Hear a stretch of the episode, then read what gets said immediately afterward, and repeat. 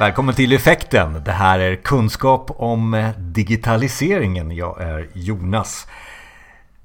Inom digitaliseringen så pratar man väldigt mycket om Internet of Things just nu. Eh, och när man tar det här ett steg längre så kommer man till autonoma system. Det är för mig ett väldigt intressant ämne eftersom det tar oss till, tar oss till lite större saker och lite större sammanhang. Välkommen Olof! Tackar! Olof, autonoma system, det låter lite avancerat kanske. Vad är autonoma system för dig? För mig är det system som i någon form kan styra sig själva, sköta sig själva, ta ett och annat beslut också. Eh, det låter som robotar på något sätt. Mm, det kan man eh, associera det till. Eh, de kan ju ha lite olika former och fungera på lite olika sätt. Men, så det är inte helt fel, nej. Men det handlar om maskiner som tar egna beslut. Eh, för det är väl en robot också i sig då? Men är... Jag är ju ingen expert på området men alltså har du till exempel en självgående dammsugare hemma så tar den ju enkla beslut. Mm. Nu har jag nått en vägg, nu byter jag riktning. Är det ett jättekonkret exempel på en, eh, ett autonomt system som eh, konsument känner igen?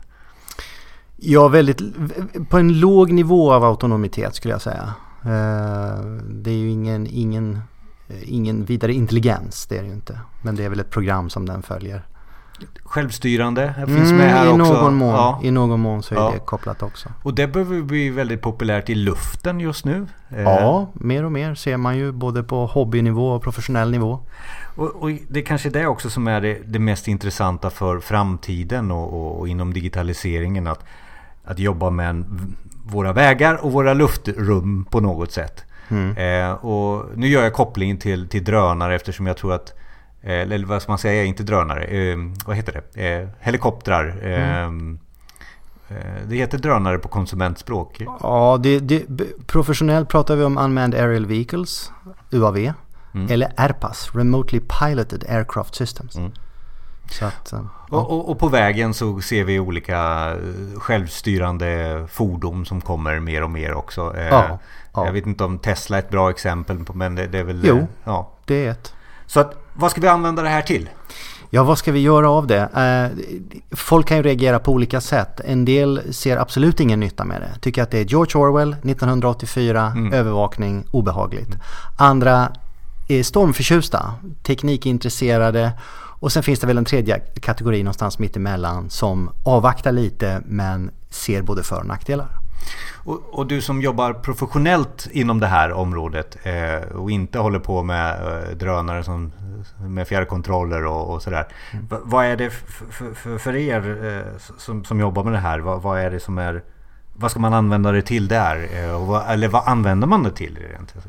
Ja, alltså för mig när jag jobbar med det så tänker jag ju att man, man vill ju göra någonting som tjänar människans, eh, alltså någon slags nytta. Mm. Eh, som löser problem, som räddar liv, som eh, hjälper människor. Eh, det, det, är i alla fall mitt, min tanke som yrkesmänniska. Du har ju berättat för mig, det finns en massa bokstavsförkortningar alltid i de här, i de här olika branscherna. ISR, vad, vad står det för? Ja, Intelligence Surveillance Reconnaissance. Det är väl mycket från den militära världen. Underrättelseverksamhet, att spana, att inhämta information. Vad kan luften. det vara för någonting? Från, luft, Man, eller från luften ja, bara då? Eller? Nej, inte bara. Mm. Det, finns i, det finns under vatten, det mm. finns på marken, det mm. finns i luften. Um, det handlar väl bland annat, det, allt ifrån att ligga lite före, early warning, att scanna av en markyta. Man kan, eh, om du till exempel eh, bedriver konvojeskort, så kan du ha ett flygande, en flygande farkost som ligger lite före och tittar hur ser det ut. Du kan också ha en, en farkost som flyger fram och tillbaka utanför en, en camp och eh, med väldigt känsliga sensorer eh, avsyna marken om någonting är eh, nedgrävt där som till exempel kan vara explosivt. Det är oftast bra att ta de här exemplen inom militärt för då, då kan man koppla väldigt mycket vidare. Eh, Precis, vad, nu, vad nu var jag lite begränsad där ja. men, men det har ju varit eh, en, en, liksom en, en bransch eh, domän sedan väldigt länge. Men nu börjar ju gemene man se. Jag tog exemplet med dammsugare för att det, dammsugare, gräsklippare, bilar, det kommer och det, det ser alla nu. Eh, och det, då är det inte lite lek på det du nyss sa om konsument... Eh, jo. Men, det också. Men, men, leken börjar bli allvar, kan man säga så? Ja, alltså det, det, går väl hand i hand. Det finns alltid folk som, som tycker det är kul. GoPro-kamerorna har ju kommit väldigt stort och GoPro ja, har ju tagit fram en egen liten drönare. Mm. Och det var ganska logiskt. Mm. Och de har ju sålt sina produkter med bilden. Vi gillar ju bilder och vi gillar flygande bilder. Att känna oss som en liten fågel och få se natur, få se människor, få se actionsporter filmat lite från ovan. Det, det är beroendeframkallande tycker jag. Men det där är ju liksom eh, konsumentpryl och det är liksom eh, foto. Sen vet man inte riktigt mer vad man ska använda det till. Eh, konsumentmässigt. Man kanske har lite vissa visioner. Men om man tar det här till företagsvärlden så ser vi ju nyheterna. Amazon börjar leverera eh, mm. sina böcker via luften istället i Jag vet inte om de har börjat. Ja, har de börjat? Ja, i Storbritannien. Okay. Ja, experimentverksamhet ja, fortfarande. Ja. Eh, är Youtube är full av filmer. Mm. Om man tittar på jag tror om man slår på DHL, Drone Delivery, så hittar man eh, sånt som får en att förstå att i svårtillgängliga områden och så, så, så äh, det vi idag gör med paket det kommer vi delvis att fortsätta med men vi kommer också att testa nya, nya distributionssätt. Är de stora drakarna med där? DHL och så? Ja, det här exemplet jag nämnde är ju det och, och de som har varit, jag tror att Domino's Pizza har varit ute Eh, Amazon såklart och det senaste exemplet jag hittade idag faktiskt det var ett samarbete mellan ett företag i USA som gör drönarlogistiska lösningar och Mercedes-Benz. De ska kombinera fordon på marken och fordon i luften Aha. för paketdistribution. För något, för, förkorta ännu mer? Eh, på något sätt. Lag... Jag har inte riktigt satt mig in nej, i det men det, det, det andas framtiden. Lagret ligger på motorvägen och sen tar man den sista biten med eh, kan bli. Drönare. Ja, kan bli. Ja. Jag håller på att titta på det. Och nu nämner du också lite vägen här. Är det, vi pratar väldigt mycket väg och vi pratar luft här när vi, och transport, autonoma system. Mm. Eh, återigen kopplingen till konsument. Eh, Tesla har ju kommit. Är det, en, är det exempel på autonom system till att börja med eller är det bara en elbil? det... det kanske började så. Men jag tror att eh, det var ju till exempel en uppgradering av mjukvaran i bilarna som i alla fall för mig slår ner lite som en bomb. Där ägarna själva, de är ju liksom bärare av Teslas budskap. Titta vad man kan göra. Mm. Inte bara att man kan börja driva bilarna på kanske ett smartare sätt utan eh, förhållandet mellan bilen och föraren, bilen och passageraren håller på att förändras. Ehm, jag vet att Volvo ska göra experiment i Göteborg nästa år också med självkörande bilar. Och det har inte varit något problem för dem tror jag att få försöksfamiljer till detta. När släpper vi över hela alltet till bilen? Att bilen gör jobbet åt oss? Jag vet inte. Ehm, det beror väl på eh, vad vi vill. Hur, hur starkt vi driver det här. Det kommer säkert att finnas de som tycker att det går för fort. Det beror väl lite på hur eh, risk-reward, hur det ser ut. Va? Om det, det, har hänt saker med Tesla i USA men jag vet ju inte om folk... Folk är alltid nyfikna, det kan man se på Segway också. De vill testa gränserna för systemet. Så Det finns alltid gränser där det börjar göra ont. Så hur fort... Vi, vi får se. Vi får se. Eh, är det någonting som stoppar oss i utvecklingen nu? Eh... Ja, regelverket kommer man inte förbi. Mm. Eh, att det har varit lite frihet under ansvar ett tag och det ansvaret har inte alltid tagits. Myndigheterna har inte riktigt hängt med, det har gått fort eh, och nu har de börjat backa och lägga barriärer på saker och ting. Eh, jag är inte så förvånad men, men vi får se, det, det kommer att bölja lite fram och tillbaka tror jag.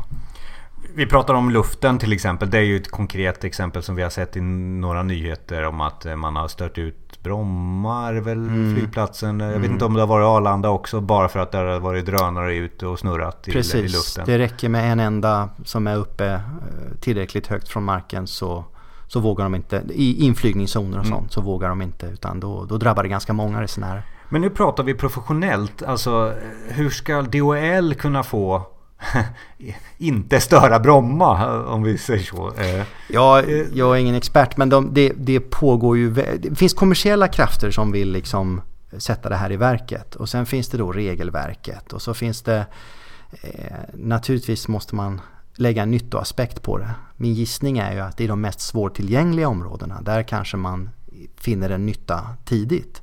Men även i, jag har läst en rapport från, jag tror det är Handelskammaren i Stockholm som heter Släpp drönarna fria.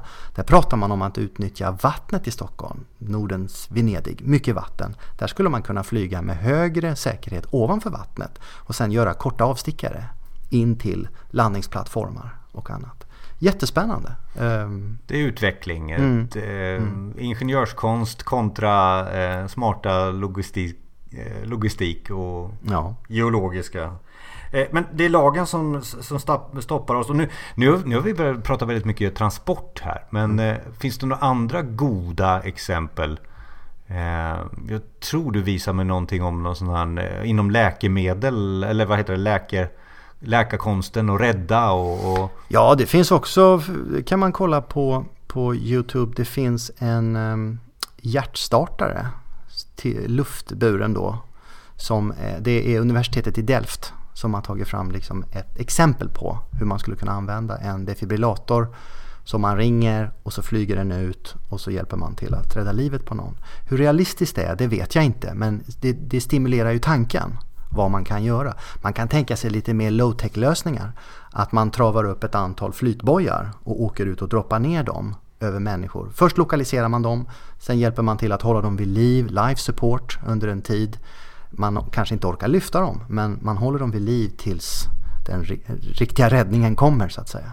Sådana typer tror jag kommer. Så, så mycket, alltså där vi idag när vi ringer 112 och det är någon situation så kan saker och ting eh, triggas igång egentligen från ditt samtal som du ringer till 112. Att det går upp en drönare eller det, det sätts igång någonting som transporterar någonting till dig. Ja, jag utesluter inte det. Jag mm. tror att hela larmkedjan, i, i sådana akuta lägen så är ju varje sekund, varje minut viktig. Mm. Och kommer någon på att öka effektiviteten i den, skicka, och flyga ut till en olycksplats, skicka hem bilder till en akutavdelning så att de vet hur de ska dimensionera sina resurser.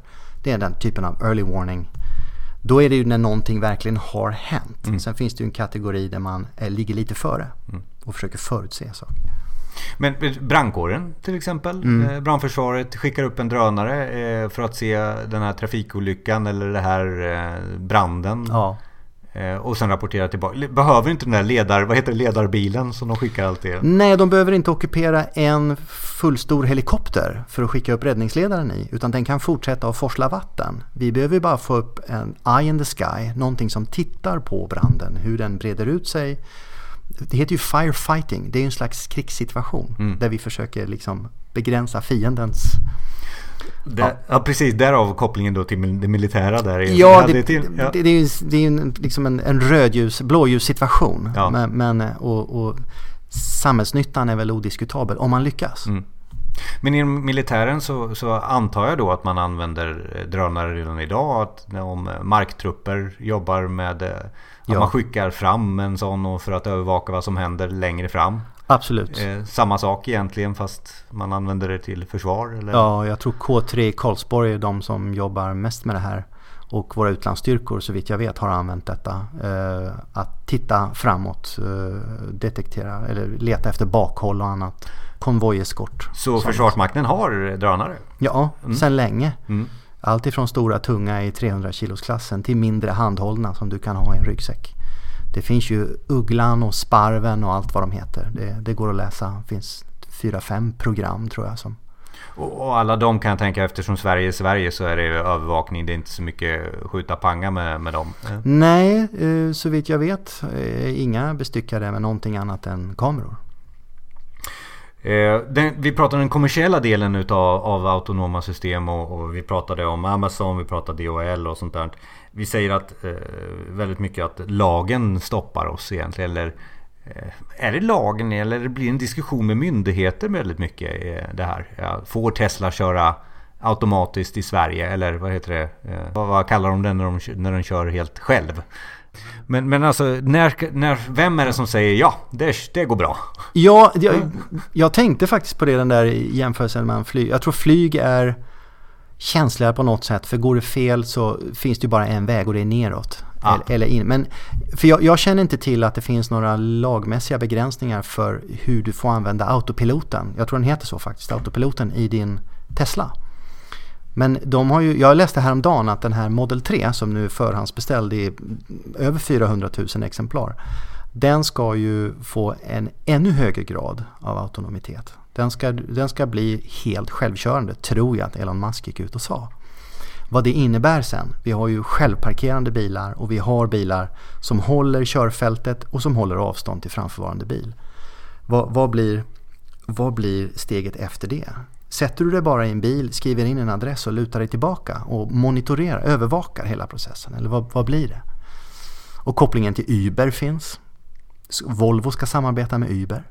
Du kanske inte äger din bil utan den är ute och snurrar under tiden. Så du får din bil och så får du en hjärtstartare på köpet där via luften. Så det, det kan vara sådär. Det, det kan bli spännande.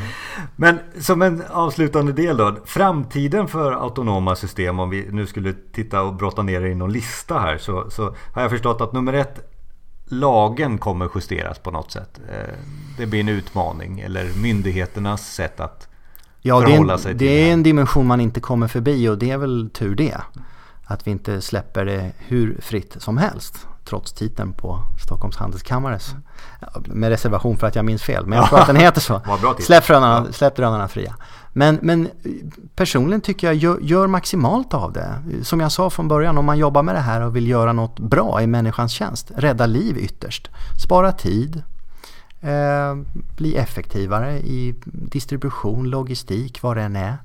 Eh, gör det ansvarsfullt. Och fortsätt leka och ha kul. Men, men det du säger där också som nummer två det är att brukarna kommer ifrågasättas. Eller, och de tillverkarna som, som finns. Ja, det finns, det mm. finns fler saker vi inte har pratat om. Det finns ju en integritetsdimension. Mm. Att flyga upp och titta in genom fönster och sånt, det är ju liksom inte okej. Okay. Mm. Eh, och det kommer väl fortsätta att vara fel hoppas jag. Och vi säger också som de tredje att teknikutvecklingen det är bara den, den åker parallellt med allting det här. Det är en stark motor. Ja. Det, det, man visar ju med tiden att det mesta löser man tekniskt. Men det gäller att liksom använda omdömet också. Och, och, och då kommer ju användningsområden att öka eh, till väldigt mycket. Ja, gissningsvis. Och, det har bara börjat. Och det vi pratar om här nu det är ju egentligen ett konkret exempel på som är i alla nya, nya grejer. Man går på militären först och sen går man på medicinskt eller sjukvård på något sätt. För det där är bäst marginaler. Ja, är det inte så? Möjligt, ja. möjligt. Och sen så kommer Jag alla tror att skogsbolag, energibolag, eh, blåljusverksamhet, eh, kustbevakning, kartering.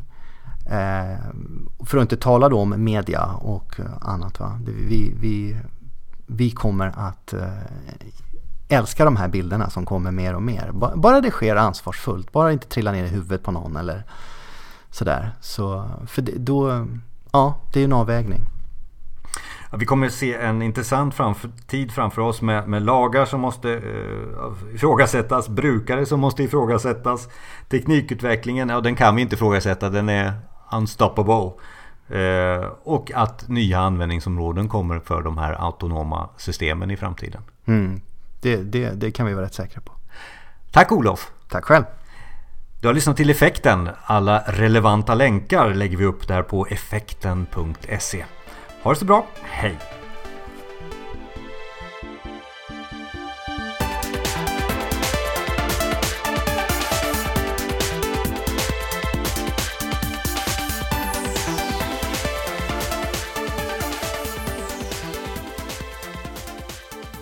Tack för att du lyssnade. Fler avsnitt finns på effekten.se. Och vi vill höra från dig, frågor och synpunkter. Maila oss på info effekten.se